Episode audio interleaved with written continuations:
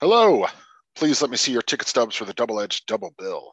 This week, disaster films cause a geostorm to rage over Cloverfield.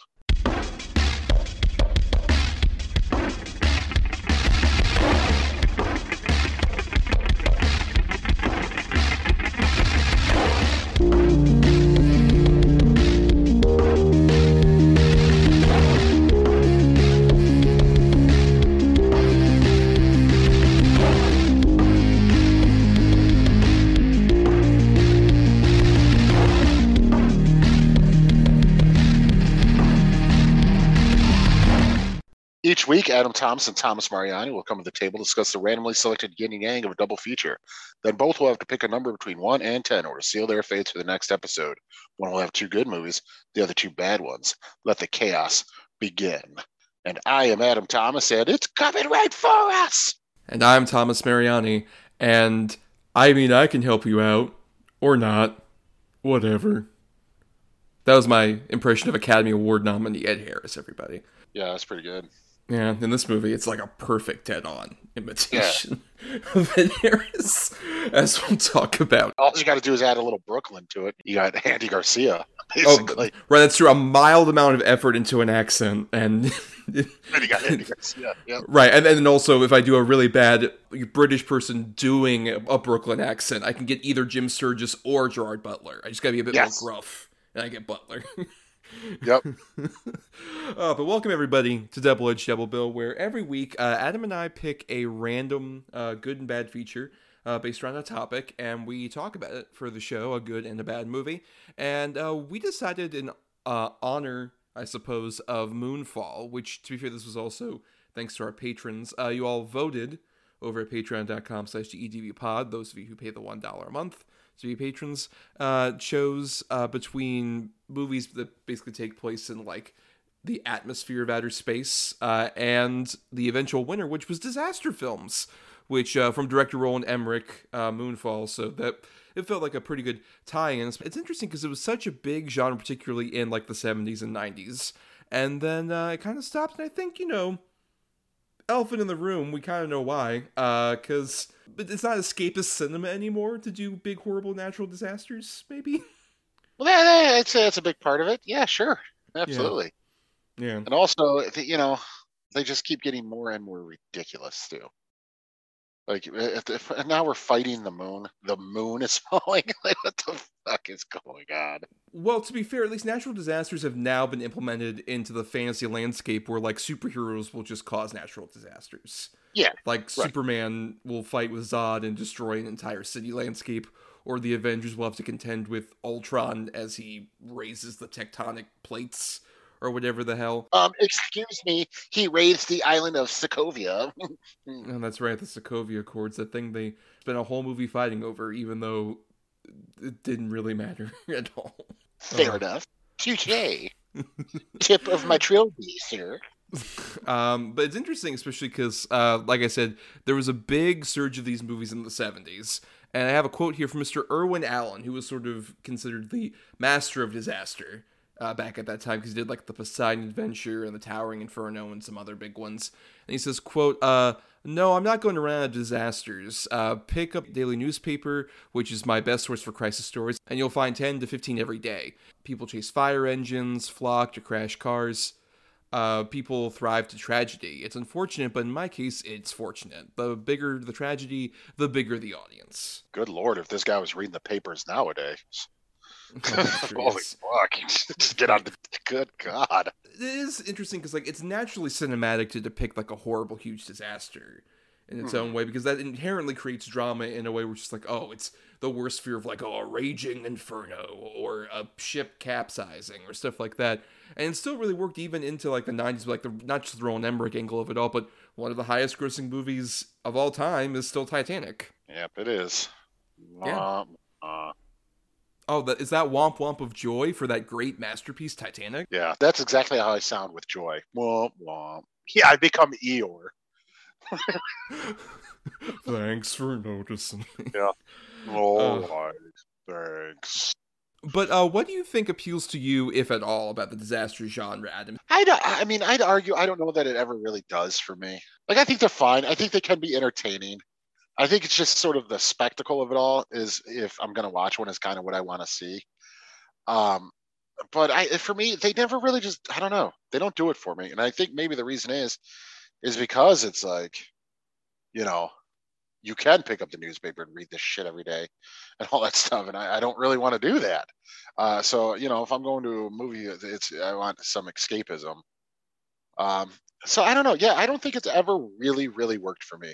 Well, I mean, I think it works. It just depends really on like I think the bigger problem with disaster movies isn't necessarily making a movie about a disaster isn't inherently interesting as much as like disaster movies unfortunately have this problem. Both Irwin Allen and the Roland Emmerich movies I think have this problem of like, oh, because it's a big natural disaster, we have to have a cast of like dozens of people and we have to juggle all these characters along with the natural disasters as opposed to the ones that I prefer tend to kind of be a bit more micro and isolated. Like even uh, the Poseidon Adventure has a fair amount of characters, but they kind of limited to about like a handful, as opposed to like by the time you get to fucking like the day after tomorrow, and there are like fifteen fucking characters. Roland Emmerich's trying to juggle at one point. I think it works so much better in you know the case of like having a limited amount of characters who you can feel investment in in the middle of this like giant awful event that's going on. Even with like an, another one that kind of worked in that way, even with some questionable things about what they changed about the true story. Uh, that movie, The Impossible, with Naomi Watts and Ewan McGregor and baby Tom Holland. No, I honestly don't think I've seen that one. Uh, it's it's a pretty interesting movie. I think the disaster sequence in particular at the opening is very interesting. There's some issues with like they made an all white family, and spoilers, they were not an all white family in the real life story. Oh, big shocker! Yeah, uh, unfortunately. Are you but, accusing um, Hollywood of whitewashing? No. Adam, I have to sit you down what? and tell you a story of several decades. Oh of no! Institutionalized oh, racism. No. Uh, no. So, 1922, the moving pictures are out there. Hollywood's a bustling with excitement. what do you think, little Johnny? I want to be a white movie star. Oh no, oh. no, no, Johnny. oh, Johnny grew up to be a horrible producer in Hollywood. yep. uh, but but anyway, anyway, uh, we have a couple movies to discuss within the disaster genre. A couple interesting ones because one I would argue fits kind of the traditional element of that, which is the bad pick of my two choices, which we'll be discussing first, which is Geostorm. Um, and then your good pick kind of fits the other descriptor I had, which was uh, Cloverfield, which also has a couple other genres besides disaster. We'll we'll get into all of that as we go along. Uh, but let's just start off right now with a uh, Geostorm. Thanks to a system of satellites, natural disasters have become a thing of the past. We can control our weather. Mr. President, one of our thermospheric satellites malfunctioned over Afghanistan. Make sure there's no further incidents. Are you going back up to space? But I'm coming back. I promise. My access has been blocked. So satellite has a bad com, that happens. Not a satellite. All of them. This wasn't a malfunction. It was intentional. There's potential for catastrophic weather events on a global scale. A geostorm. If you can't stop it, no one can. Three. Two. One. Come on, baby. So, Geostorm uh, came out October 20th, 2017, from uh, co writer and director Dean Devlin. And this is his directorial debut, even though he got his start as a writer producer who teamed up with particularly Mr. Roland Emmerich, who we referenced earlier. He co-wrote with him on like Independence Day and the Godzilla movie, and I think produced like The Patriot and Day After Tomorrow or so. So he's has experience in the disaster genre before, but uh, he decided to make this film based on apparently a whole thing of trying to explain to his daughter about climate change. And she asked, like, why couldn't there be like a machine that could control like the weather and stuff like that. And he sort of spun it off into what he actually quoted as a fable, a, a uh, bedtime story to tell her about how man can be corrupted to use such a machine for evil means. Did you feel that whimsical wonder watching Geostorm, Adam? Well, dude, this was a chore to get this garbage. This movie is just pure fucking schlock, and I, just these supposed twists that happen and the fake outs. And I mean, just what is this fucking movie? I should probably answer that because this was my bad pick, and some of you might not have seen this movie because it didn't do very well when it came out. Uh, but basically, in uh, the distant future of 2019, um, after several horrible disasters have happened, the nations of the world decide, hmm, we should probably do something about this. How about we create these satellites that can control weather basically and so whenever there's a horrible event like a horrible rainstorm or a monsoon or some other horrible thing we can send down like satellites to basically stop the extreme weather events from happening and this is all spearheaded by uh, jacob jake lawson played by gerard butler who leads the big international team that's developing the satellite system but then richard schiff plays this senate guy who is introduced here and never comes back who's just like, I'm tired of your rebellious ways because it's supposed to be an American thing, and you're trying to make this an international coalition, despite the fact that we made an international coalition at the start of this fucking premise.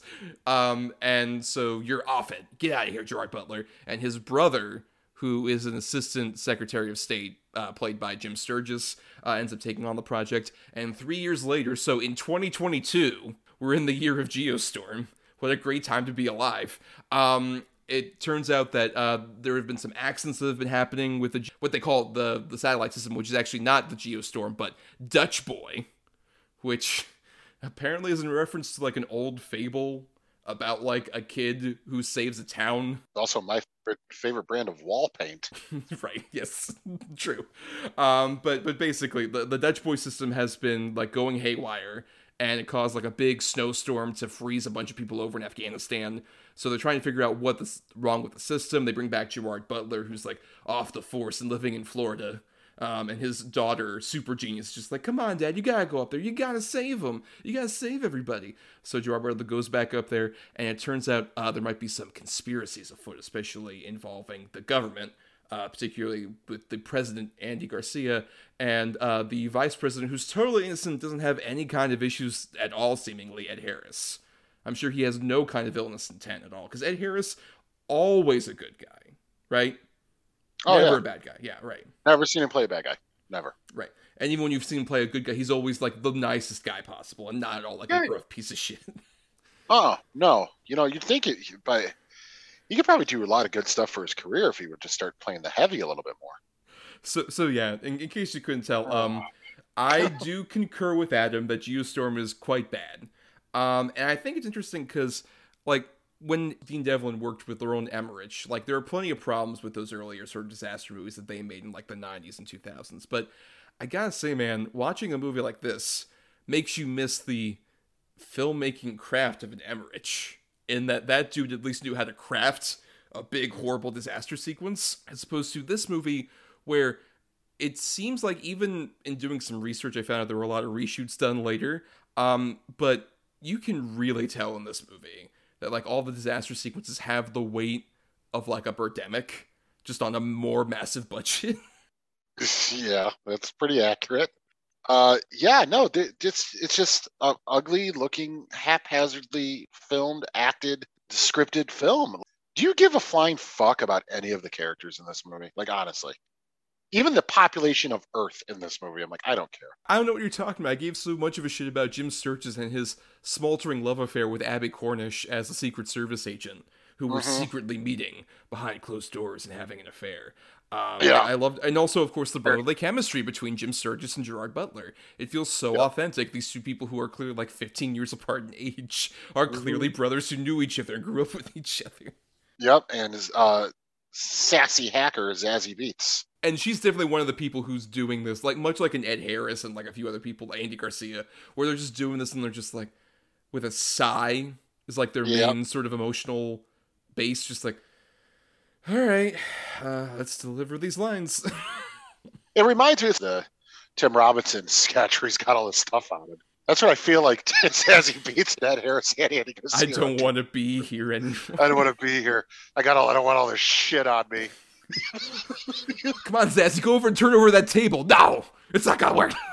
I can't fucking breathe in this shit. Just kill me now. A hundred percent though. Just the, the the absurd technology in this movie. Like, not even I- okay. I'll forgive it. It's a sci-fi disaster movie. I'll give it that. There's these satellites, Dutch boy, whatever the fuck it is, up it's Sherwin-Williams up in space, and it's uh, you know keeping the weather and you know under control or whatever. But then it's like they have that huge vid screen where Jim Sturgess and Gerard Butler talk to each other, and neither of them are looking at each other. No, not talking. at all. Yes. Not at all. and then the horrible fake, like it's on his hollow, whatever. Oh yeah, like like his version of an iPad, right? Where it's just like you, got they got like a hunk of plastic and poorly digitized something on there. Oh, it's post- so stupid. it's really dumb. it's so bad. Dean Devlin is still firmly in this weird period where it's just like, oh yeah, that would seem futuristic, but it's like, yeah, maybe from like 1995 when you were writing scripts originally, too, as opposed to by 2015 when they actually shot this. Interestingly enough, they, this movie went through a lot of reshoots and stuff. So They filmed this in 2015. they stopped filming in 2015. They finished in 2015. Then they did test screenings, and they were like, okay, we need to get Dean Devlin out of here and get a real cinematic auteur like Danny Cannon, whose only other film before this was the 1995 Judge Dredd movie, which we've covered on the show previously. I'm not convinced that Danny Cannon isn't a skinny British porn star. That's, they got him. They got him. Oh, aka Danny D. They got him to come in and rewrite the script. Get the fuck out of here. Gerard Butler's dye job is so bad, and then the eclectic crew that's on like the Dutch boy, how they're all just such stereotypes, especially the Hispanic one. Oh yeah, Eugenio Derbez? No, he would never play such a stereotype in any film, Adam. He hasn't made a huge career out of that at all. No. Dora, Dora. Um, but it's, Oh, well, uh, Dora is the least offender because he was also the guy in Jack and Jill who was doing that shit. God, Just like the I'm guy, kidding Jack guy. Yeah. Oh God. But then it's like the guy from Umbrella Academy is so. Oh, he's so annoying, dude. I can't tell you how bummed I am by that dude not being that good because, like, I was so charmed by him in the British show Misfits. That's where I was introduced to him. And he was like the mm-hmm. breakout star of that show. And I was like, oh my God. And he left like after the second season. And it's like, oh man, he's going to have such a huge career. And man, it's aside from Umbrella Academy, it's been shit like this. Yeah, pretty much. I I can't think of anything else I've seen him in There, other than these in things. the Nicolas Cage uh, season of The Witch, I think, was the first project he did Oh, after he left that show. Um, and he's been in a couple of the Killing Bono movie, if anyone remembers that movie. oh yeah, that was a thing. yeah, that was a thing. He was That was it. a thing. But like I said too, do, you know, I don't care. Do we? Are we doing a spoiler thing or? I don't think anyone gives a shit. I don't think that's I a don't problem. think anyone gives it because I certainly don't. I love that you suddenly care about spoilers now for of all things Geostorm. You're considering it for a second. Yeah, that's true. What am I doing here? Guess what, guys? The storm is Geo, but it's uh the like sort of twist that they keep giving or trying to give you. Like we already alluded to it. Clearly, Ed Harris is the bad guy. Like, there's no question, right? Right. Clearly, the guy from Umbrella Academy is the traitor, right? No question. Uh, clearly, Gerard Butler's not going to actually sacrifice himself and die, right? No question. I'll tell you, the one that did surprise me though is when the guy got fucking creamed by the car. I laughed out loud. there are a couple of funny bad sort of moments like this, but the one in particular is like there are so many points where like things get sabotaged basically. And there's a point where like Gerard Butler's trying to fix a thing like on the satellite system and he's in a spacesuit and his like his spacesuit got sabotaged so his like air vent is going wild and Yeah, the yeah, yeah. animation on Gerard Yes. Butler going around in space it feels like it's like if you ever watched like behind the scenes things of like Pixar, like they used to post these like bloopers of like, oh, the animation model went haywire. We couldn't control it, so it was just like going around crazy, like Miss Incredibles, like on the floor, just like flopping or whatever. That's what this is, and they just finished it. they actually went ahead with this, and it looks so fucking funny. like he's just getting hit around like he's a fucking pinball machine, like ow, ow, ow, ow. Like he literally like does a flip turn on the satellite, just like you, you would have died ten times in the middle. Of Oh, this. His helmet would just been like in the abyss where it's that pink liquid, except in this it would have just been like beer vomit. It's just suddenly he has a beer vomit. Oh Christ! Oh, oh, I'm sorry. Oh Christ! I'm from New York. wherever the fuck he's supposed to be from. Hi, I'm Jim Sturgess. Is my brother okay? Is he Oh, okay no. up there? I'll stay. I'm the new science chief. My brother will only trust me with the kill codes. it's so fucking stupid. And Well, and we should note. So this is technically the second Gerard Butler movie we've covered on the show after last week, with movie Oh, forty yeah, three. true. So it's back to back bad Butlers. Uh, but this one fits sort of more of his modern persona, which is to say, hit hitting kind of like that gruff, like middle aged man action hero of sorts, which you know Mhm. sometimes works, sometimes doesn't. Sometimes you get an Olympus has fallen, sometimes you get an angel has fallen. Yeah. Oh God, Angels. The toughest guy they can get fight is Danny Huston. Uh, anyway, right, but so so how do you, what do you think works about Butler usually as a star, Adam, and why do you think that fails spectacularly here compared to some of his other efforts? yeah. I, the thing is, it, a, I think he just does have charisma. B, I think he's still riding high on 300 fame. Like I still think that movie just catapulted him to superstardom, and he's still going with it. But the thing is, he always does at least put in semi-consistent performances. He, to me, even when Gerard Butler, like in a movie like this, or even an Angel Has Fallen, doesn't really feel like he's phoning it in. The movie itself around him might be terrible, but it, it feels like he's at least giving it an effort. Um, and I think that's the reason why, you know, unlike a Bruce Willis or or guys like that, why Gerard Butler's movies are still going to the theaters. You, you feel like he's trying or at least committed. So that exudes off screen, and you know, audiences appreciate that shit. You know, if you're paying the money to go see it, you want to see someone who at least is giving forth the effort to earn your dollar. Yeah, I mean, I would at least say that's usually the case. I would argue Geostorm might be one of the few cases where it's not that he's not putting in any effort, but it's it's more you can tell like he wants to put in that effort, but he's just like really regretful about putting into this particular project. I think that's accurate. I think that's exactly accurate, especially with all the which is more than compared to like an Ed Harris, who we mentioned earlier. To like circle a bit back to that, with mm-hmm. the, when they like the moment you see him in like the briefing office with Andy Garcia, where they're both just doing a lot of pen acting, where it's just like kind of moving their hands a bit, but that's about it. And Ed Harris, especially, just like I don't know. I mean, I think we can probably save this thing. I don't know, guys. What do you think? Just like, oh, Ed, you really don't want to be here at all. Just firmly now, and particularly the line I referenced at the beginning of the show uh, when they go to the Democratic National Convention in Orlando. Because of course they would have that there in 2022. By the way, an election year? Question mark. I guess. I don't Yeah. know why. That's weird.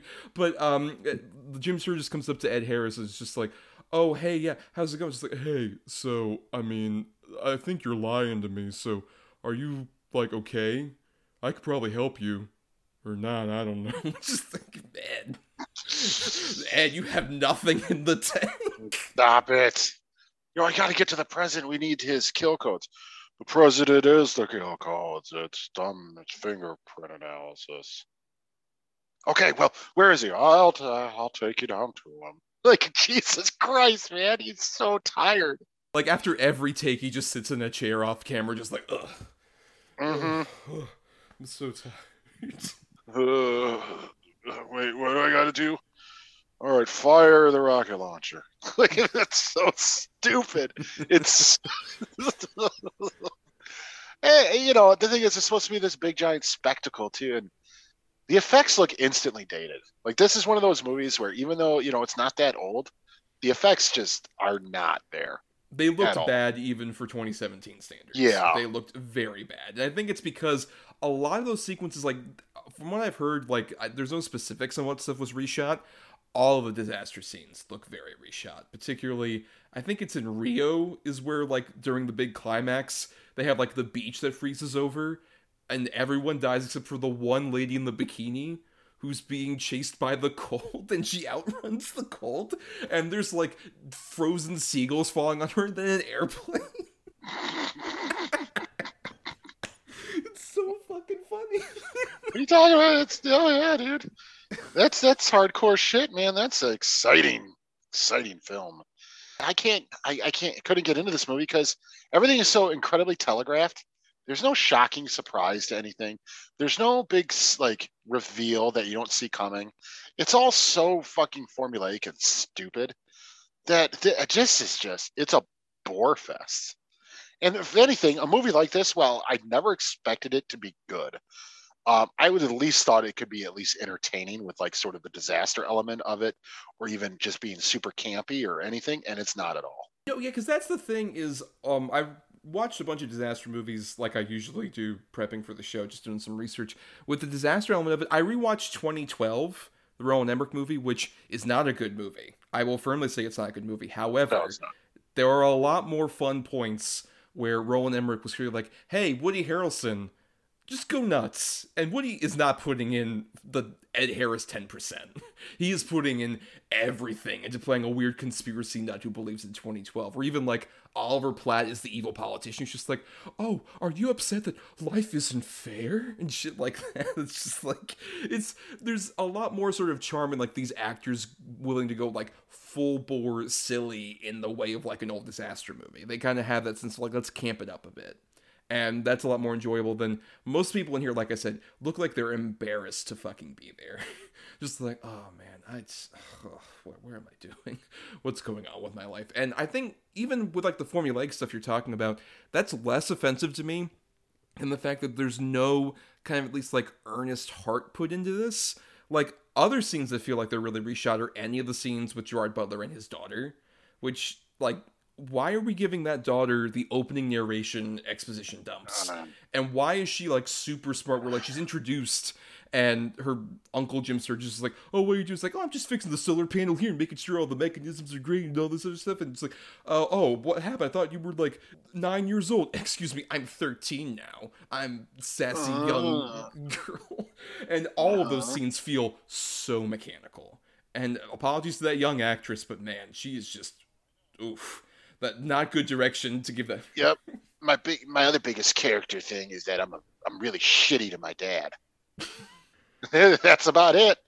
Like that's her whole character. Right, and they, and they set her up to be like, oh, she's gonna like matter to some degree because she's like so smart or whatever. And by like the climax of the movie, she's just watching the events on a TV with her mom. That's it. Oh, he'll definitely be back. He promised me he'd be back. He'd come back for me. And, and just the idea, like this. So the mom is like, you know, where's your dad? He's not home. I've been trying to call him. Did he?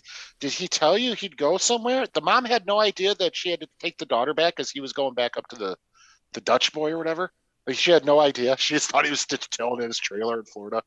I mean, it's such top secret information, Adam, that no one could possibly have this leak out because everyone's so trustworthy. Yeah, that's true. And yet, constantly Gerard Butler, I don't listen to anybody, and I don't take anybody's, you know, orders, and I blah blah blah. well, well, blah, you know. Adam, like everything's top secret because he has the code system, right? That's Where- true. Yet, Which- yet the president has the failsafe codes, so really he can't do dick. Well, well, no, but no, the, but the code thing of just like, oh yeah, when we went fishing, remember Dad threw his phone in the lake, and he'd uh, uh you get Right. it? It's a code. Right, like Jazzy Beach, you have to decode it with like using the numbers on my our dad's cell phone, and it's just Yeah, like, using our a- a dad's s- cell phone. Right, and a story about like, oh man, you know, we went fishing and just don't trust anyone, and then like it cuts together and it's just like the government is selling secrets, don't trust anyone. It's like what the that was just Gerard Butler talking drunk. They cut out all of the burping that was in between Yep. those takes. Yeah, that's why it's so jumpy. The government, uh, they're gonna kill us. The weather and satellites, and I don't know. Where is she? I tell her I love her.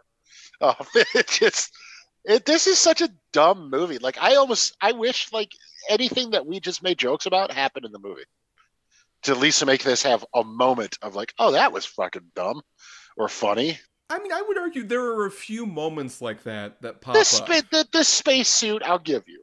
right, right, That I mean, one like, is really great. like the spacesuit or just certain things like particularly uh, ed harris like we mentioned not giving shit or especially when like ed harris tries to assassinate jim sturgess abbie cornish and andy, andy garcia as they're in that little taxi and he's just like all right man get it out the guy pulls out a rocket launcher from Yep. ed harris's trunk Yep.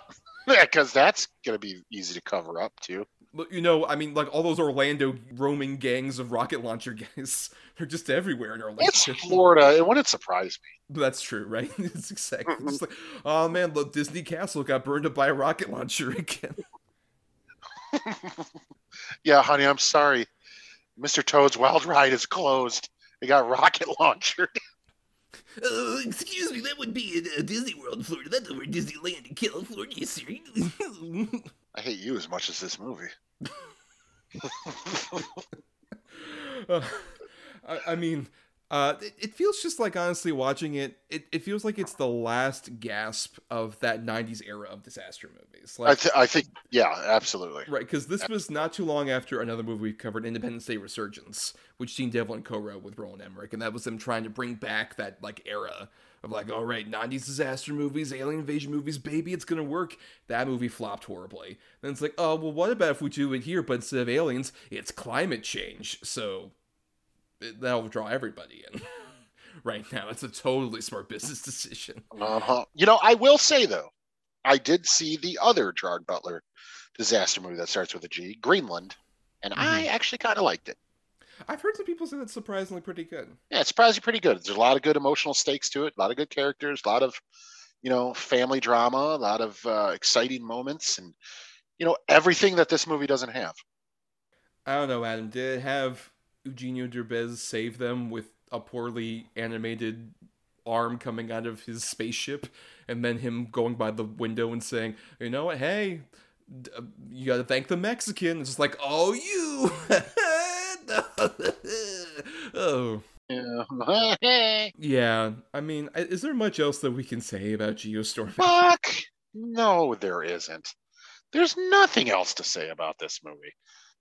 I mean, literally, we've already said anything exciting that even kind of remotely happens in it, and the rest is just uh, garbage. Alright, pretty good final thoughts. Um, I'll say that like yeah, it feels like it's just the last dying gasp of that era of you know these big over the top disaster films, and it's just like such a low effort kind of turn from most people involved. Even those who feel like oh man, I gotta try and put my best into this are still embarrassed to be doing so. You can tell why the disaster genre just isn't that palpable anymore with people if it's going to be just bullshit like this. I'll say that like Moonfall based on the trailers looks pretty like silly and dumb, but it doesn't look like it's going to be quite as boring as this. I'm not going to say it's going to be a good movie, but I will put my stake here that I don't think it will be as bad as Geostorm. Hot take. I guess I gotta agree. I- Hooray, reluctant agreement. my favorite kind. Oh, well, on that note, Adam, it's time we get to the better disaster film, and uh, one that crosses a few other uh, genres with uh, Cloverfield. He's coming. Guys, he's here. Let's go.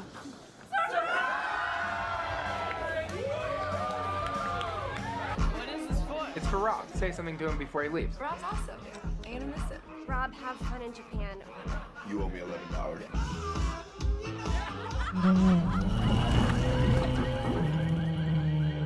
What was that noise?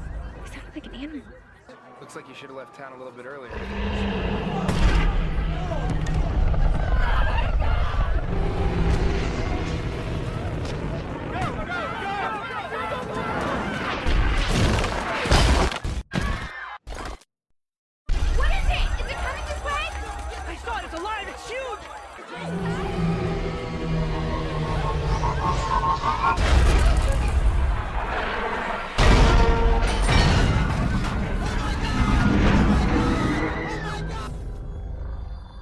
So Cloverfield came out January 18th, 2008, uh, from director Matt Reeves, writer Drew Goddard, and the big producer was J.J. Abrams. And it's interesting, and we talked about last week with The Grey about sort of like how marketing promotion can kind of screw over a movie to a certain degree. Um, this will be a case where marketing is kind of crucial to talk about because it was sort of the big hype around the movie was it's summer 2007. People are gathering to see the new Michael Bay Transformers movie, the first one, the one that gave us a bit of hope that they might be good for a split second uh, before the movie started. And during that preamble to the movie starting, there was a trailer for a movie that just popped up all of a sudden. A bunch of people at a party, hanging out. All of a sudden, there's a big crash sound. They go up to the roof and they see a bunch of fireballs come down. They go all the way downstairs in the apartments, and then they see another giant thing careening toward them. What is it? The head of the Statue of Liberty. What? And then a date, 11808. And everyone in that theater throughout the entire runtime of Transformers is like, what the fuck was the Statue of Liberty movie? what is that? And that started the big viral marketing campaign that led to Cloverfield coming out in January of that year. And Adam, this was your pick. So, uh, uh, why did you decide to pick this one as a good example of the disaster genre? Well, one, it's falls right in line with the old school kaiju disaster sort of movies where, you know, giant monsters show up, wreck city. And I, I just I I remember getting so swept up in sort of the speculation of it. Like a lot of people were like, it's another Godzilla movie. Like I heard that a lot. There was the rumor that it was going to be a Voltron movie at one point because someone Uh-huh. says it's alive, it's huge, and they're like, a lion? It's a lion? Voltron? Yes, I remember that. And you're like, oh God, what the fuck? But that's people were so into it. I thought it was such a cool idea, and the marketing was so cool. I remember people flipping the poster and like, look, you can see the face of the monster in the clouds, you know, all that type of shit. You're like, no, you can't. But it just it was so exciting. And then, you know, I remember when it came out, and before I got to see it, people were like, "Oh my god, uh, people got sick in the theater. They're throwing up for the motion sickness and blah blah blah." So I'm like, "Well, now I really got to see it because what the hell is happening with this movie?" So you know, I finally did, and uh, I watch it, and I think it's just really exciting. It's pretty much from beginning to end. Now, there's a couple things about it, one in particular that I wish we could change, but um, other than that, I picked it because it is just exactly what it is. It's a disaster movie, man. It's buildings being destroyed, people dying by the thousands, military getting involved, trying to take down this thing that just won't go down, and you know, people losing their loved ones or getting horrible diseases, or it kind of runs the gamut of what you get in disaster movies as a whole. Yeah, it's interesting because, like, with, as you mentioned, it crosses over with kaiju because there's a giant monster attacking the city. Like, with that genre, I wouldn't classify necessarily every kaiju movie as a disaster movie because there are plenty of Godzilla movies that aren't that. They're just like, oh, silly, Godzilla might destroy a couple buildings, but there's no, like, huge catastrophic, like, loss of life being depicted. Um, but this one kind of fits along with, like, the original 1954 Gojira and uh, some of the other movies that have come out that kind of replicate that in the franchise, particularly the 2014 American movie and Shin Godzilla, that kind of treat Godzilla as a sort of like unfeeling sort of natural disaster that's storming through, and it does not care to either like in malicious ways or in kind ways at all about human beings that will just come through and destroy everything without even batting an eye. Gojira and Cloverfield are both very much based in dealing with a real human tragedy, where that was obviously about Hiroshima. This one's very firmly a post 9 11 tragedy. It's oh, dealing with disaster from the perspective of like, we have encountered a disaster like this before. And it's kind of just like dealing with that head on. And I think that really works, especially for Cloverfield, because it's like I talked about earlier, this is the micro sort of look at what a disaster could you know be affected by somebody particularly with the found footage angle of it. I think it's one of the better examples of that found footage angle because it's really giving you a pov perspective on a giant monster attacking which was always something that like whenever i saw like jurassic park or the first godzilla movies i ever saw like my biggest fear was always just like the size of one of these creatures. The fact that it could be like taller than a skyscraper or whatever terrified me. And even this creature isn't even that huge. It's not Godzilla sized, but it's still like so giant from our perspective that it's just unsettling to see from that POV cam. Just like, oh my god, and just seeing even glimpses of it. I mean, it just sends shivers down your spine. No, absolutely, dude. I always thought about that too. Like, just how, how could you get away from this thing if it, if this actually happened? Like, you're you're you're fucked. You're so fucked. And this movie, you know, what I really love about this movie is it constantly is upping the stakes too, but not in like extreme manners because the story's already extreme enough. The giant monster. But then you get the parasites, and if they bite you, you get that horrible thing that makes you explode. And then the girlfriend's in the building, and she's, you know, severely wounded and yet the building's torn in half and you got to try to get to her. And then the helicopters and the monster gets bombed but it doesn't take down the monster. And then it just constantly is going up and up and up. But then you know at the moments of real intense thing then they intersplice old footage of like everybody happy or everybody in love or people kissing or making promises to each other.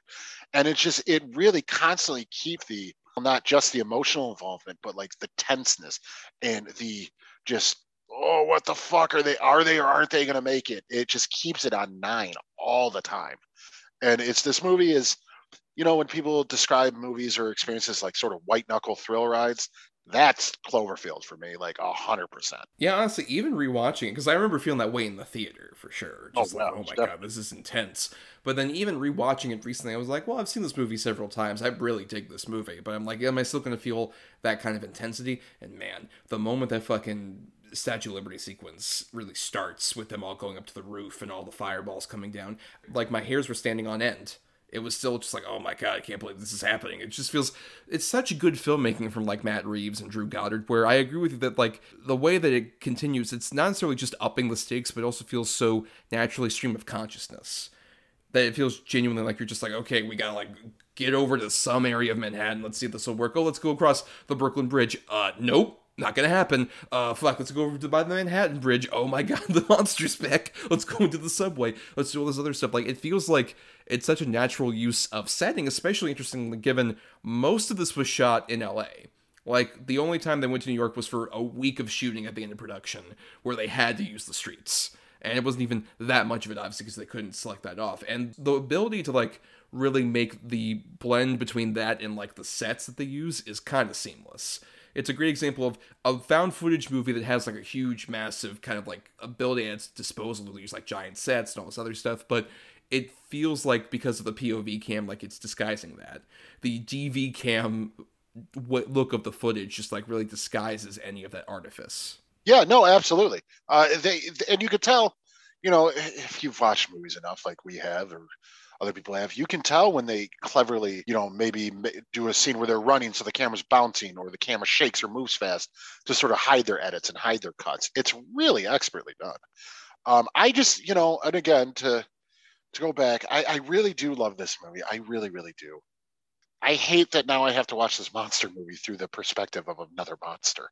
Yeah, we should we should probably address that elephant in the room. Yeah, T.J. Miller being that dirty, sick fucking elephant. Yeah, It just sucks because you, you're following him and and he's basically narrating, and he's the one who's trying to have moments of levity, and you know, ultimately the movie ends with his death, pretty much. And yeah, I, uh, look, I mean, I'm definitely firmly in the fuck you T.J. Miller camp. I don't think I, I want to make sure that's very clear from the start of this that like fuck that dude and all the bullshit that he's saying. oh yeah, definitely. I remember this was I think the first time I was at least aware of T.J. Miller as a an actor to some I think degree. me too, to be honest. Yeah, because it was his first movie. Apparently, he'd been on TV and stuff like that previously.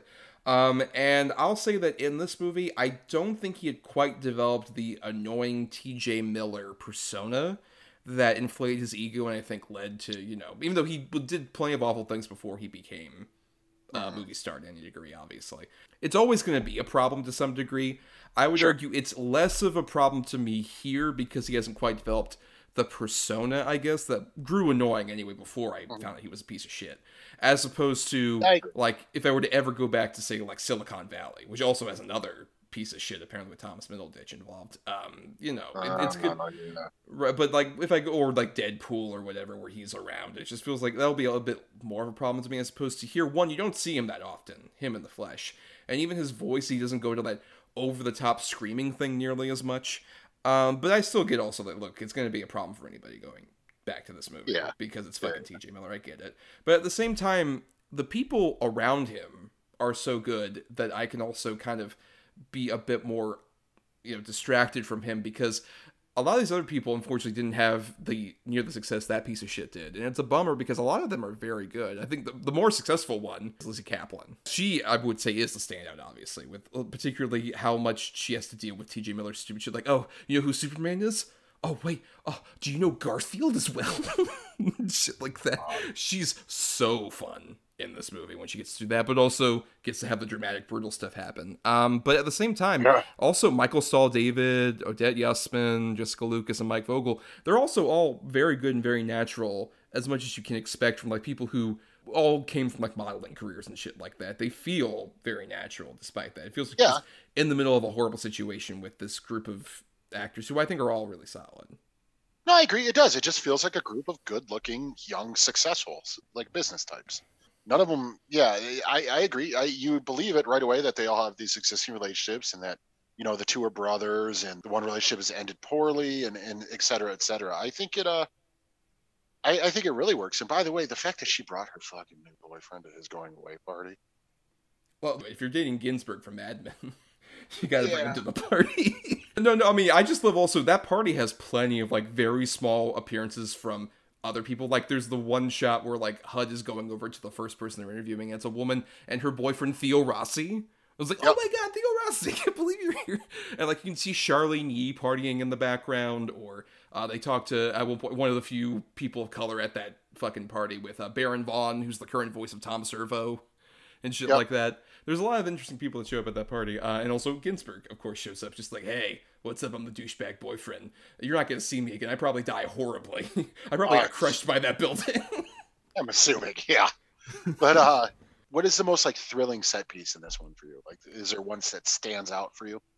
um, I mean, it's probably gotta be the subway sequence. It's I think. Subway because that's the right answer. Right. You bet. Hey, right. Yeah. Um, but but even then, there's like earlier stuff. Like even it's not so much really the scenes of like them in direct terror. Like the subway sequence is great, with like the use of the night, uh, you know, the night vision and the little crabs, like s- sprite yeah. monsters. Yeah, they're going around. But even just stuff like when they go to the electronics store and they're looking at the news footage. I just love that sense of communal just pause. Like when everybody's looting that electronics store and then they all stop to look at that news report that's going on just like 10 fucking feet down the block, which is so unsettling. And it's just, it, it feels surreal and nightmarish in the way of like, it's like being in the middle of a weird Lovecraftian story. Of just like, hey, a giant Cthulhu monster showed up, guys, in the middle of fucking New York. I remember that was a rumor too for a while. Uh, the people, you know, who saw it and everything were like, I think this is Lovecraft, like based on a Lovecraft mythos. No, it's not, but it definitely does. Well, well, I mean, some of the viral marketing hinted at, particularly like the whole thing about the Tagruato, the oil company that uh, Michael Stahl David was going to leave to work for. Like, there's that whole um, like viral marketing thing about like, oh, there was an oil rig that crashed in like the the viral video, and it was just like, oh, that's where the monster basically came up was when that oil rig crashed. So like came from the But depths of the sea, basically. Is it the the true thing? Like there was a satellite that crashed into the water. Well, look, I mean, if we're going by like modern continuity, there's also like, oh, according to the Cloverfield paradox, there was an alternate dimension. There is. I, I'm almost positive when they're on the train car or like the uh Well, at the very end, yeah, there's the one like thing that comes down from the sky, right? Which some people have also rumored that it's like it came from that particular point. I don't know. There's a lot of like mixed speculation on it. Whatever. I don't think that the, the great thing about that viral marketing stuff was like it was really cool for getting you interested, but the movie stands so well on its own that also it doesn't matter, like at all. right. Yeah, that's true. You you don't really need any of Yeah, I that because you're Yeah, I don't. you're you're much more invested in scenes like the Brooklyn Bridge one. I think is actually another great example of being unnerved because like it's such a good example of blending. Like they shot part of that on a set and part of it on the actual Brooklyn Bridge, just people walking around, and then when things go into chaos, it's a set. But it looks so seamless, especially when like the suspension wires start breaking after. Uh, Mike Yeah. Vogel dies. It is just like, oh my god, this thing I've fucking seen forever in like movies and bullshit is falling apart in front of them. Yeah, it's pretty hardcore. And then when he basically just gets slapped by the tentacle, pretty like terrifying because you almost expect him to be one of the ones to get through to the end. Uh, and he nope, he dies off pretty quick. Pretty Right. quick. and there i love also that there are those big sequences but enough also other moments where the moments you get to breathe are just in basking in these people having survived a horrible event like that and dealing with the trauma of it like when they're all right in front of the Sephora and they're just like oh oh my god I can't believe that just fucking happened. My brother died. Or even when fucking uh, Michael Stahl David has to make that phone call to his mom. And I like that you don't hear the other end, like in another disaster movie. You would have like the straight up shot of him and you would hear on the other side the mom crying about it, but you just see him reacting and it gives you mm-hmm. everything. It's so well done. Yeah, it's it's heartbreaking because, like you said, without even hearing what's on the other end, you can hear it. Yeah. Like you know that she's just destroyed and also worried and scared for him and blah blah. Yeah, it's it absolutely is just. Oh God, does the monster seem to change size a couple times to you? Like especially at the end when it's like right over T.J. Miller. Like it looks maybe a little bit smaller. I mean, I always thought it was a bit smaller. I don't know if it ever seemed like even that much bigger because whenever we see it like looming over a building, it's a smaller low level building anyway. We always get the sense that it's like about half the size of a skyscraper at best. Yeah, I guess. Yeah, I guess that's true. I mean, it's not the Cloverfield paradox one. That's for sure. Uh, yeah, right. Where it's like, oh my god, it's in the stratosphere or whatever the fuck, and it could hit like a plane or some bullshit. Yeah, it's interesting. We should, I guess, address the fact that this is technically the start of a franchise. 10 Cloverfield Lane and uh, the Cloverfield Paradox are both worth discussing in a bit more detail. I know there's been all these rumors now that J.J. Abrams has said, like, oh, we're going to do a direct follow up to this movie. That's like the next thing in this franchise. Like, this was announced like a, a year or so after Cloverfield Paradox, and they keep saying, like, oh, we're going to do it, we're going to do it vaguely. And I'm sure it'll plop out just like all the other ones did suddenly, just like, oh, yeah, it's coming in like a, a second. It'll, it'll be on a gas station TV when you go over to fill it up or some bullshit. That's how I like to watch my movies. Well, look, at all cinematic events. That's how Scorsese loves watching movies, is on gas station TVs. That's how I saw Dune for the first time. yes. uh, but uh, how how do you feel about potentially following up this movie at this point? Like, do you feel like there's much need in following up the events of this movie? No, not at all. Because what are you going to get? You're just going to get, you know, the government trying to kill the monster, or a whole new set of people in a different city or outskirts of New York, or you know, the fucking survivors. Right, they'll yeah. pop into somebody just like, "Oh, who are you?" It's Jessica Lucas, the one survivor, and it's just like, oh, Yeah, exactly. I don't Really? need any of that shit. no. I don't need that. Or Cillian Murphy will somehow be in it. Although, oh, oh, like he'll be in his, he'll reprise his role from A Quiet Place Two as a rural farmer dad. Yeah, The the best thing for Cillian Murphy to play, just like, yep, I'm natural farmer boy, Cillian Murphy. Yep. Totally believable. Totally believable. believable. Uh, no, yeah, I agree. I think um, it's there's not much need because I think also even that mystery really works for this movie in terms of like you're plopped in with these characters you don't know the events that go on like why the monster's actually here what it's after we've heard certain hints about like oh it's like a lost puppy basically kind of thing which is like it's kind of lost looking around for something and i think we don't necessarily need any of that because it can it really comes through with shout out to like phil tippett's um, special effects house that made Oh, the yeah, Clover definitely. Monster. I love the way the Clover Monster, whenever we see it, how it moves. It has this weird, natural, kind of scared tendencies, but also it's super threatening. And we get so much of its character even through the few shots we see in the movie that are so stellar. Particularly the final shot with HUD is just like one of my favorite shots in any of these monster movies, where just you are naturally like, this is you looking right up at a giant kaiju monster as it eats you alive. It's unnerving. It's such a great example of really, especially portraying a character that couldn't be portrayed by like motion capture or the old suitmation stuff. It is truly an alien being. Yeah, absolutely. It's it's incredibly unique. It doesn't look like any other kaiju that's really come before it, or well, maybe not since. I mean, there's that's the trouble. So there's a lot of movies that kind of ripped off this design afterward Yeah. and quite badly. Yeah, definitely. It's just it, it's so cool looking. Like it's got the overreaching like sort of elbows that almost extend above its head the way it crawls and walks, and it's got the you know the the air pockets or whatever you want to call it on the side of its head. It, it's just this weird fucking like you said alien looking thing. But you could almost believe that something like this lives in the deep, deep, dark ocean that we've never seen before. Right. That the only people who have seen this before this are like uh, James Cameron and his crew, basically. James Cameron knew. James Cameron was well aware this monster existed. yeah, I, I absolutely love the design of the creature. It, it it gives it such, like you said, such an alien thing. And yeah, it definitely looks like it's scared, like when they're shooting at it with the rockets and stuff. Like it's terrified. But also, that thing don't fuck around, man. like it, it don't take them rocket blasts. It just keep coming after you. Uh, I, I think it's it's wonderful, wonderful character design, creature design, and uh, effect work. Still holds up because of the sparsity that you see it. Right, and because at the same time we're still focused on like even when all that horrible stuff is going on near the end of the movie, and you can like hear like the sirens are going off and all this other stuff. What matters is that you have Michael Stahl David and Odette Yustman just in the middle of like the most terrifying situation. Just like we are trapped under like this bridge in Central Park, and we are going to die. We have, we Oh, are yeah. sharing our last moments, and we are trying to like film it to a certain degree. I think that's another thing is that like for the found footage aesthetic, this is one of the few times where I get people shooting it, especially at this particular time, where it feels like there's not going to be much other documentation. Nowadays, there's going to be people fucking putting on Instagram Oh, immediately yeah.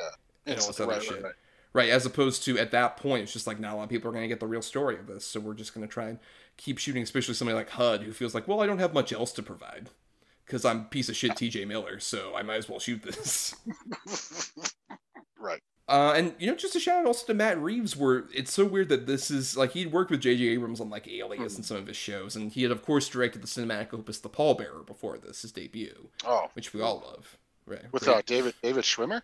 Yep, David Schwimmer. Oh, The- back when David Schwimmer vehicles existed. And but this ended up really uh, skyrocketing his career afterward because he ended up doing Let Me In and the last two Planet of the Apes movies. Now, of course, he's doing the Batman as of where, and it feels like he's kind of a guy where he's not necessarily an auteur in the traditional way of like, oh, all those movies feel like they're Matt Reeves doing them. As much as just like they're very well done workman like jobs in terms I was hundred percent gonna say that. He feels Yeah. like a workman director, like a studio director. but the best example of that where like he will do it but he'll do a great job without like a distinctive style necessarily Right. I I hundred percent agree. He's like a journeyman director. He can do whatever you need him to do and do it well. And uh, yeah, I absolutely think that's what he is, and I and I'm I'm okay with it because I'm glad he keeps getting work because he does good work. right he'll make a much better than you'd expect studio movie particularly like with those apes movies where it's just Yeah, oh, like, yeah. I mean, The no Rise business. was very good from Rupert Wyatt, but then he Mhm. just up stepped it up even another level with those other like particularly Especially Dawn. second one. Yeah, yeah, yeah. Yeah, Dawn really worked well. But yeah, I mean, Adam, uh, I guess uh, any final thoughts about Cloverfield? Uh, Cloverfield is a great addition to the kaiju genre, especially one coming out of, you know, the good old U.S. of A. America. But it, it's just a great addition to sort of that tried and true uh, subgenre of horror or sci-fi. You know, I, I love big kaiju movies, and I, I think this one is absolutely one of the tippity tops, at least of the modern era. Um, I think it's still thrilling, still exciting, still holds up special effects wise. Creature design, like I said, is great. The acting's great. Uh, it's genuinely tense. You genuinely feel for a lot of the characters, and uh, yeah, I, I I think it's one of the best examples of found footage that exists as well. Uh, there's a reason, like you said, for it to be filmed. It's not just for the fuck of it. People are filming. It, it there it genuinely feels like there would be some, at least a couple people doing this to document this, and uh, I think it works on every level, pretty much. Yeah, um, I mean, I, w- I generally agree. I think it's definitely one of the better examples of like the American kaiju in particular, where when they've gotten to handle like the Godzilla movies, it's been varying degrees of sometimes it works, sometimes it's interesting, sometimes it just really falls flat. Um, and I think this is one of the better examples of them like really creating a monster and doing such a wonderful job with especially not showing it to you as much in a way that doesn't feel like it's kind of cheating you out of it, like say the 2014 Godzilla movie feels like at times, as opposed to this, like it really helps. It's also 77 minutes before it hits credits, which is pretty stellar. That it's just like, no, this is a quick stream of consciousness, like you are bang bang in the middle of all this horrible stuff. As brutal things happen, like we didn't even talk about Lizzy Caplan's death in this movie is one of the most unsettling things. Where it's just so quick that it's like, oh my god, what's happening? She's like bleeding out of her eyes and then she explodes. And we don't even see anything because it's behind like a you know, a tarp, so we see like a shadow of it per bursting, basically.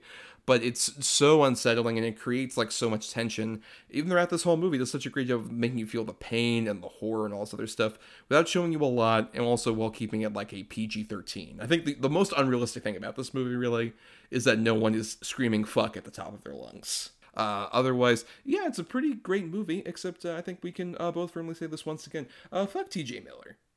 Yeah, no, he's a piece of shit. I think we've uh, addressed this before elsewhere, but yeah, fuck TJ. Right, but we'll, we'll underline it here. Fuck Yeah, him.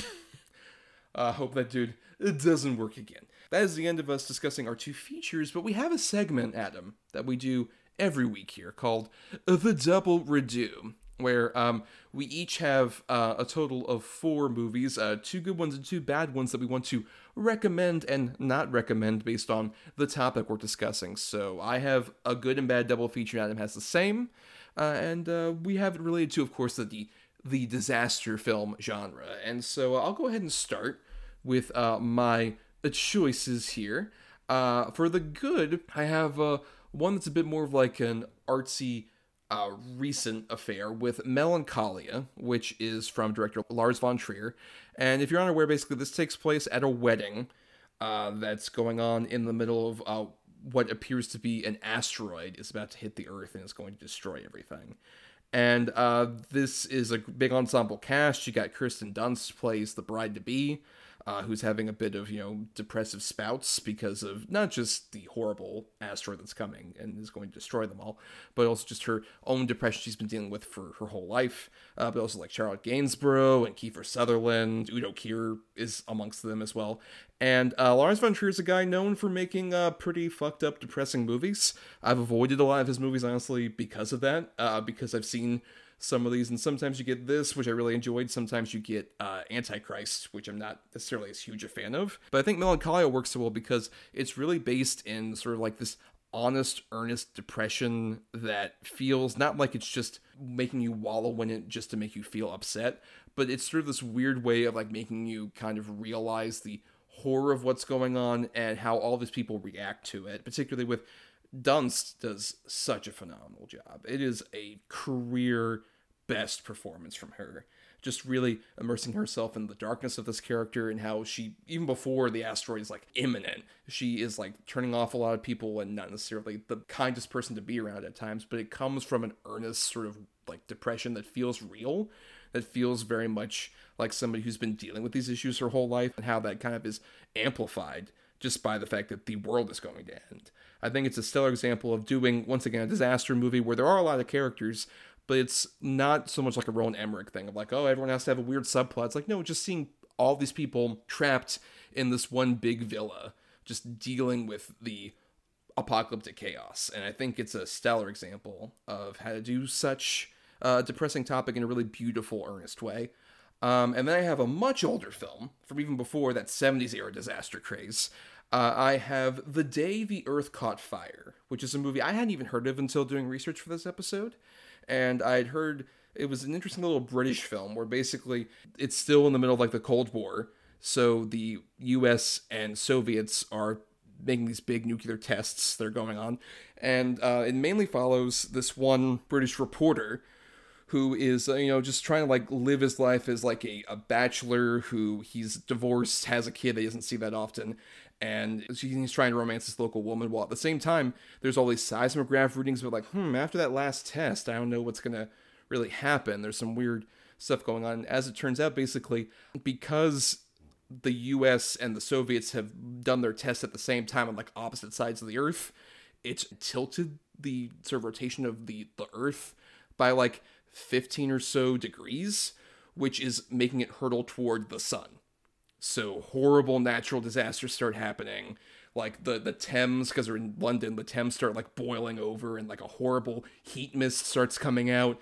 And I love also the movie's structure, but like at the beginning, you get the sense of like, oh man, all this is in chaos. By it's a mostly black and white movie, but during the opening and the closing, uh, the filter changes to like an orangey yellow to indicate they're very close to the sun, and it's a really cool effect.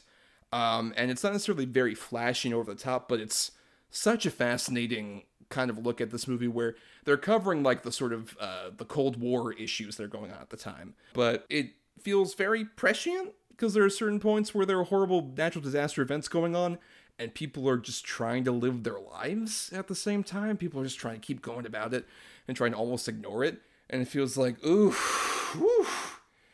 this movie from 1961 is getting pretty relatable, unfortunately. Uh, it's it's a fascinating little movie that still has a lot of entertaining elements. There's still like a sort of a his girl Friday back and forth earlier on, in particular with the two leads. That's really fun.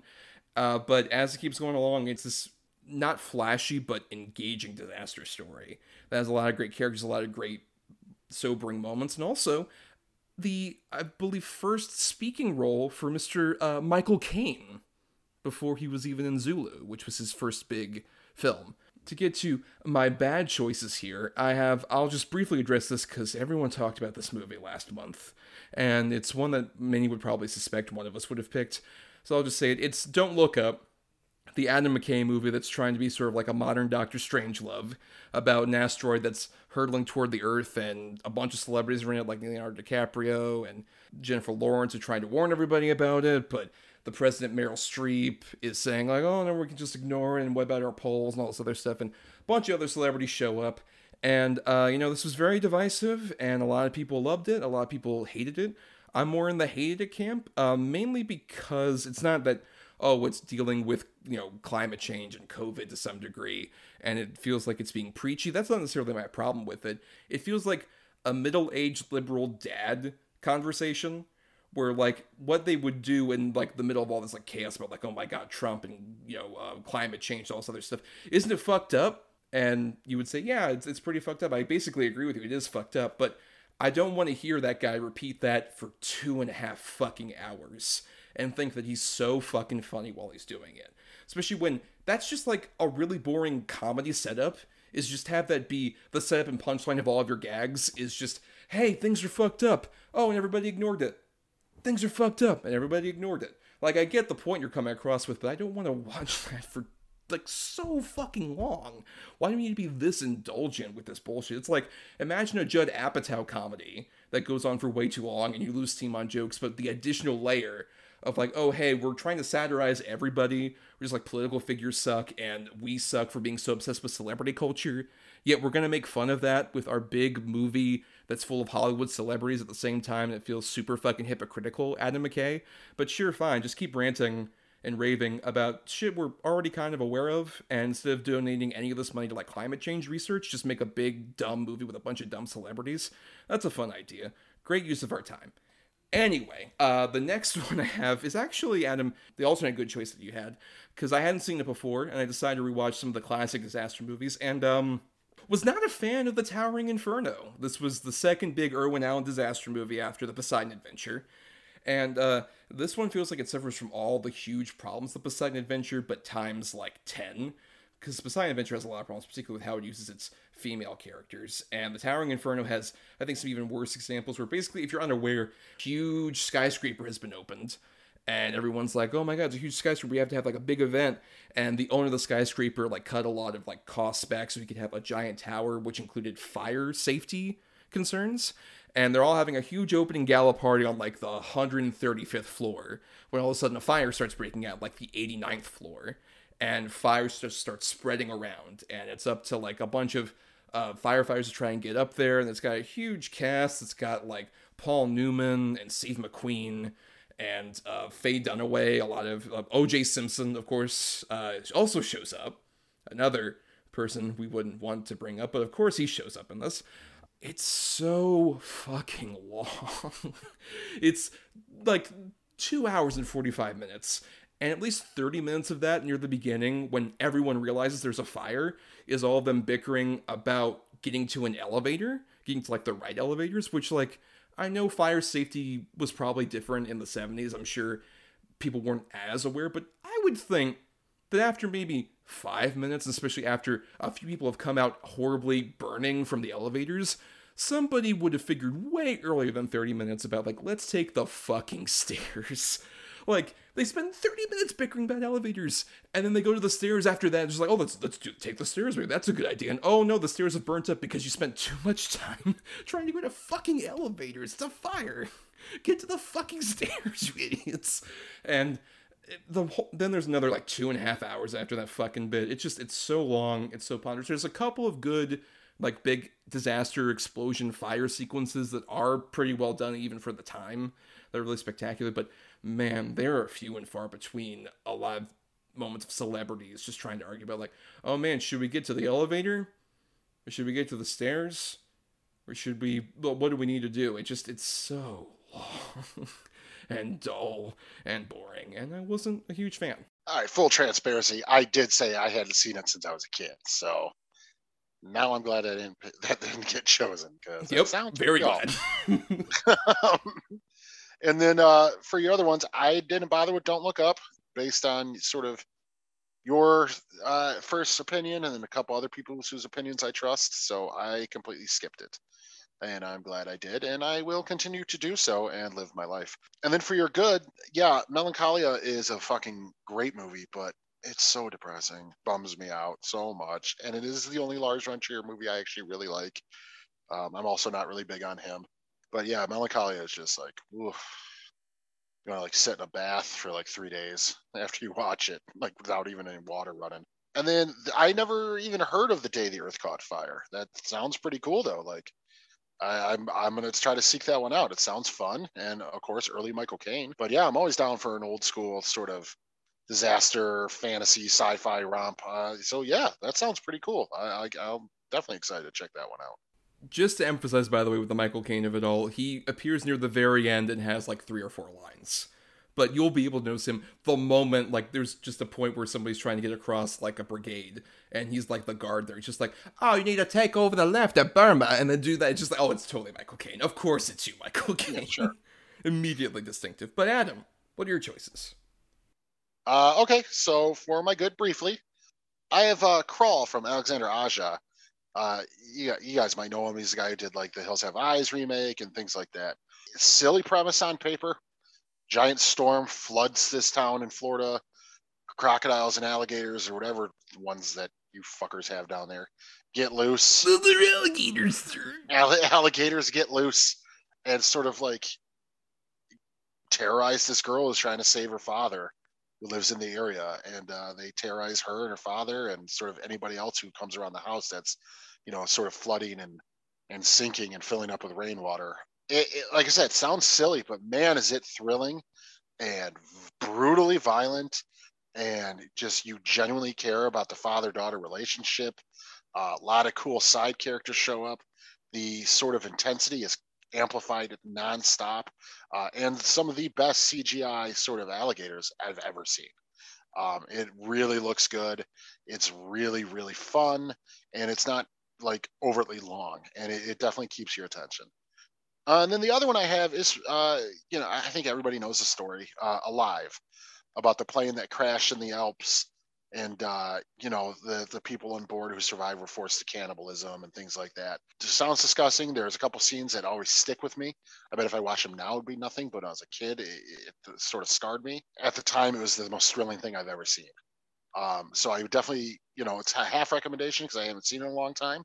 But it has a good reputation still. A lot of people still like it. Uh, and then for my bad, quickly, I have Hard Rain, starring Christian Slater, Randy Quaid, Morgan Freeman. It's an action movie set during a flood about people who are robbing an armored car. And it is so laughably stupid. It is so over the top dumb. It's, it reminds me of sort of like when Hollywood was really trying to ape, you know, John Woo style movies with the over the top action and sort of slow camera effects and, you know, the doves flying through and the reluctant rookie hero who's got a checkered past. It's just a terrible, terrible film. And it, to me, this really sort of started the, when I realized that, oh, Morgan Freeman will do anything. And this was the very first movie that made me really realize that. It's a terrible, terrible film. And then uh, my other one, I originally had something else in it, but as we were uh, talking about one of our features, I just remembered how bad it was and how over all over the place it is. I have the Cloverfield paradox. You know, I think a lot of people saw it because it did that famous during the Super Bowl. It was advertised as premiering on Netflix after the Super Bowl. It came out of nowhere. And at first I'm like, wow, that's a really fucking cool idea. I, oh man, I can't believe they're doing that. Then I watch them like, oh, I get why they did that because no way this was going to do well in the theaters. It's bad. This the effects work isn't good. It's a really good ensemble cast, but nobody really knows what they're doing because the movie doesn't even know what it's trying to be. Is it a sci-fi movie? Is it a kaiju movie? Is it a movie about interdimensional travel or alternate realities? Uh, it's all of those because you can definitely tell that the sort of kaiju subplot was definitely shoehorned into this to make it a Cloverfield movie, which is completely unnecessary because 10 Cloverfield Lane came out before it and had nothing to do with the original Cloverfield. Um, so it's just, to me, you know, this put the death nail in the Cloverfield franchise for me. I don't need to see it revisited. I thought it was a really cool idea to do a, a, new movie, just have the word Cloverfield somehow related to it, but have it be a weird sci-fi, maybe horror movie, maybe action movie, maybe whatever you want to do with it, but have them loosely tied just by name. And this one killed any hope f- for me for that continuing going forward. It's such a huge letdown, especially with the cast. Um, yeah. So I've seen half of your four various picks. I'll just say I haven't seen Hard Rain or Alive. Alive weirdly is such a movie that like I've known through cultural osmosis. Mostly it's just like the movie where they cannibalize each other, but particularly where someone like eats someone else's butt. Mm-hmm. Like that's all of the cultural osmosis I know. It's just the general story, and at one point when they start eating people alive, they just literally eat ass, I guess. They uh, they use like a piece of glass and cut off the meat. Right of the the, the, the gluteus maximus. Uh, yeah. Uh, as it were. Yeah, that's that's most of what I'm aware of with that movie. I'm sure it's a bit more than just the movie where somebody eats a butt. Um, but that's just the weird cultural osmosis I'm aware of with that movie. Um, and then uh, with the other two, though, um, I mean, I remember seeing Cloverfield Paradox in a similar situation where it was right after the Super Bowl. I watched it with uh, some some friends, uh, some people who have been guests on the show previously, uh, and I remember not hating it when it came out, but the sort of backlash the next morning of people saying this was the worst fucking bullshit I've ever seen. This was so bad. This was so dumb.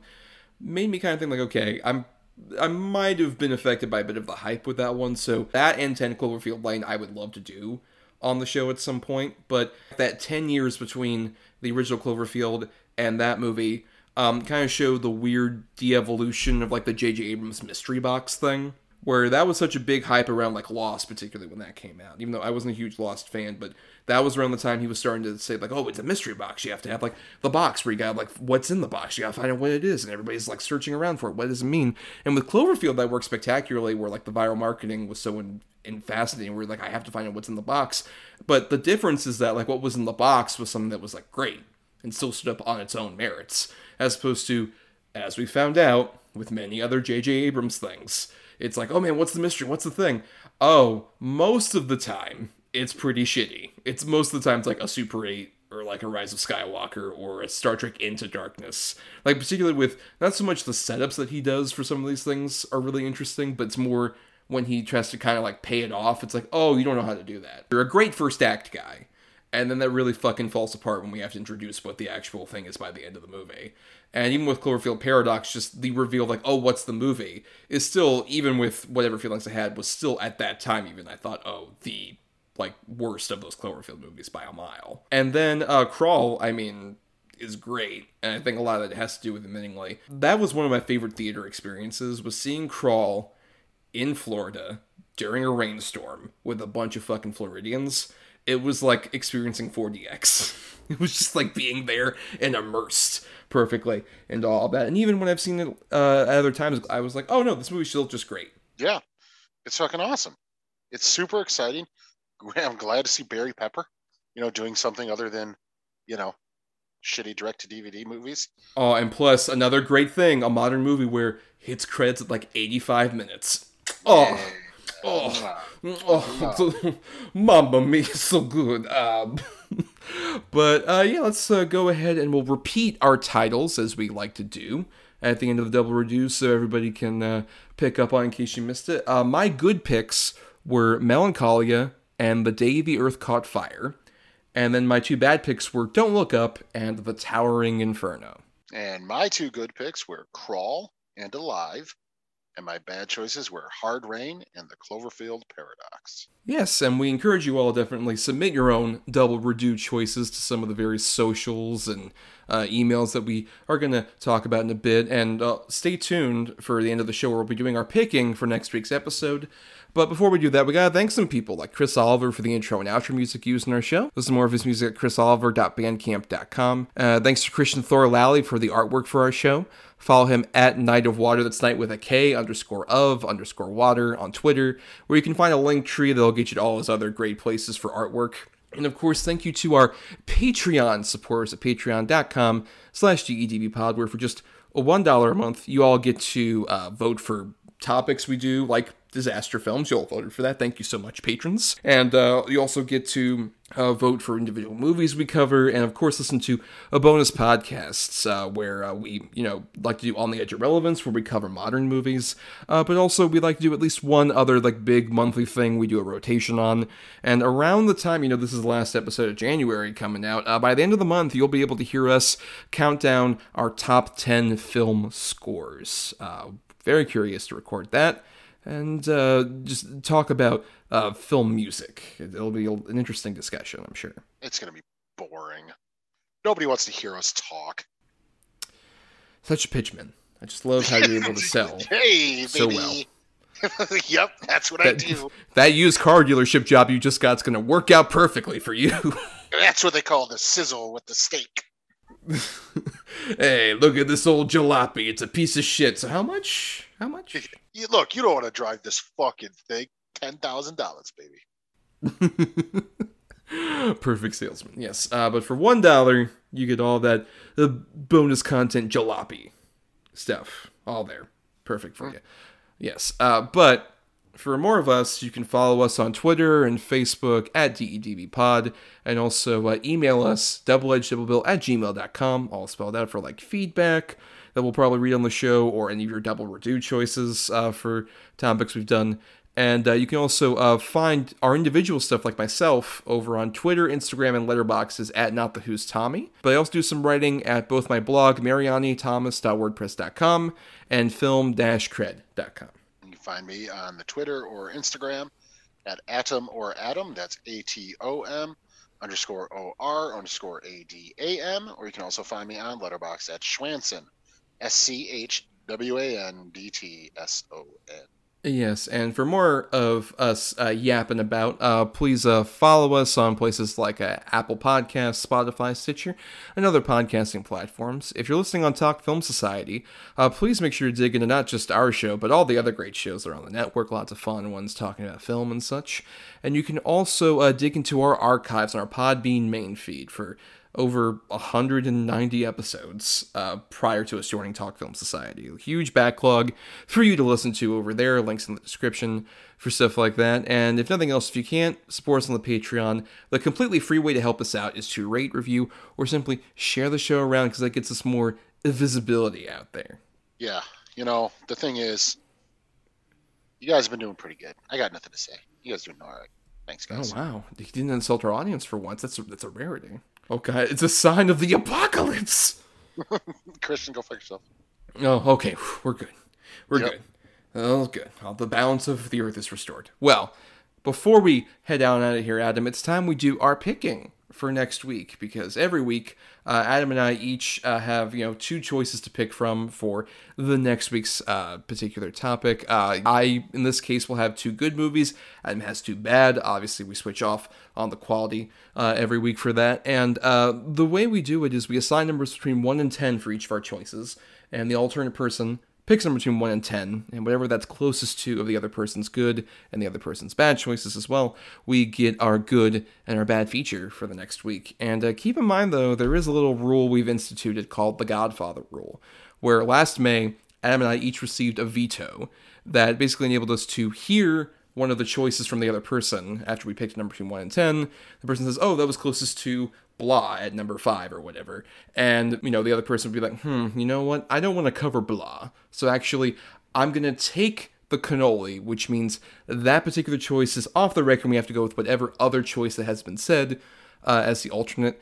And uh, Adam has already used his previously, but I still have mine in the back pocket. And I have to use that by our next anniversary in May. So it's just burning a hole back here. And I might use it for uh, the next week's topic because Adam has the two bad choices. For next week, uh, we, you know, it's coming up in February. This will be the first episode of February we're doing.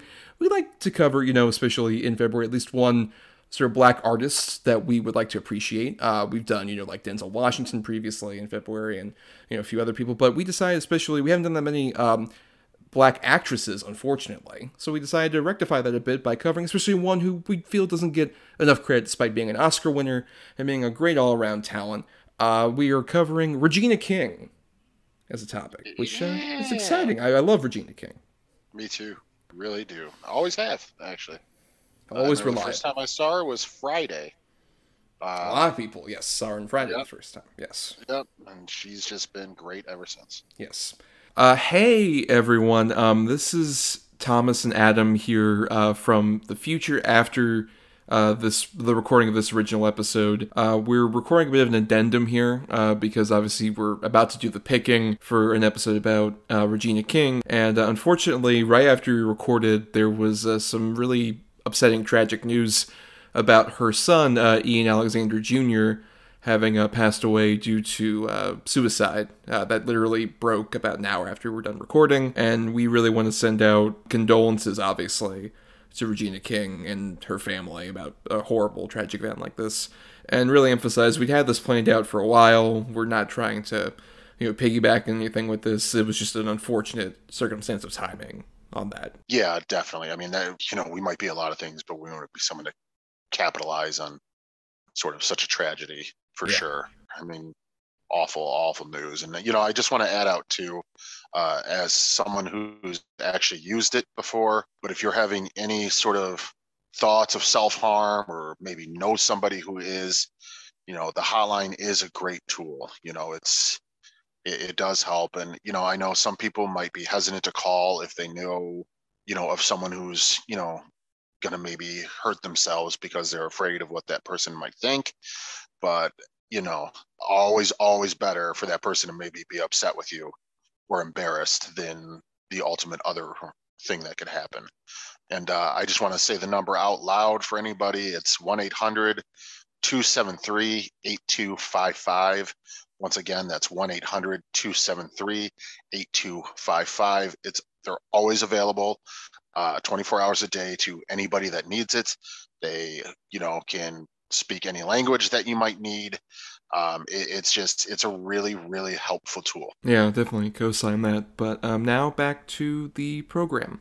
And uh, I have the two good movies for her career, and you have the two bad. So, Adam, first, for my two good choices, please pick a number between 1 and 10. since it's february i'll go number two Okay, you know, this is interesting. I have a movie at number 1, which is not one that she actually appears in, but is her directorial debut that uh, came out during the last Oscar season, and I think kind of slipped under the radar a bit. I think it's a quite interesting movie about a bunch of uh, great figures in history, kind of chilling around uh, in a hotel. It is uh, One Night in Miami. yeah man that's cool I, i've always wanted to watch it i just never got around to it uh, yeah that's great sweet i'm excited for that Yes, and on the other side of things, over at number nine, I had the movie she won her Oscar for, the uh, film from uh, Barry Jenkins to follow up his Oscar wins for Moonlight, If Beale Street Could Talk. also never seen that either so either way win-win for me baby All right, yes, but now, Adam, your two bad choices. I'm very curious where this will go. So, hmm, I'm gonna go ahead and go with number seven.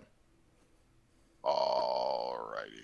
At number nine, I have, which is technically a remake starring uh, a Mr. Chris Rock. I have Down to Earth. Oh, the remake of Heaven Can Wait. Yes. This is interesting because this was I've seen Heaven Can Wait, but I I'd only seen it a couple years ago. Though I'd seen this movie in the theater. Oof. Hmm. Yes, but I had the option to take the cannoli. Um, I remember not even liking it that much at the time. I'm sure it will only go down in my estimation. But you know what? I'm not going to take the cannoli on this one. Yeah, I was gonna say don't waste it on this. uh, for my other choice at number one, I had Miss Congeniality two. Oh, I haven't even seen the first Miss Congeniality. Those are ones I missed. Well, you're not. I wouldn't say you missed them. Am I missing Miss Congeniality? no, uh, you're good. You dodged a bullet. Well, okay.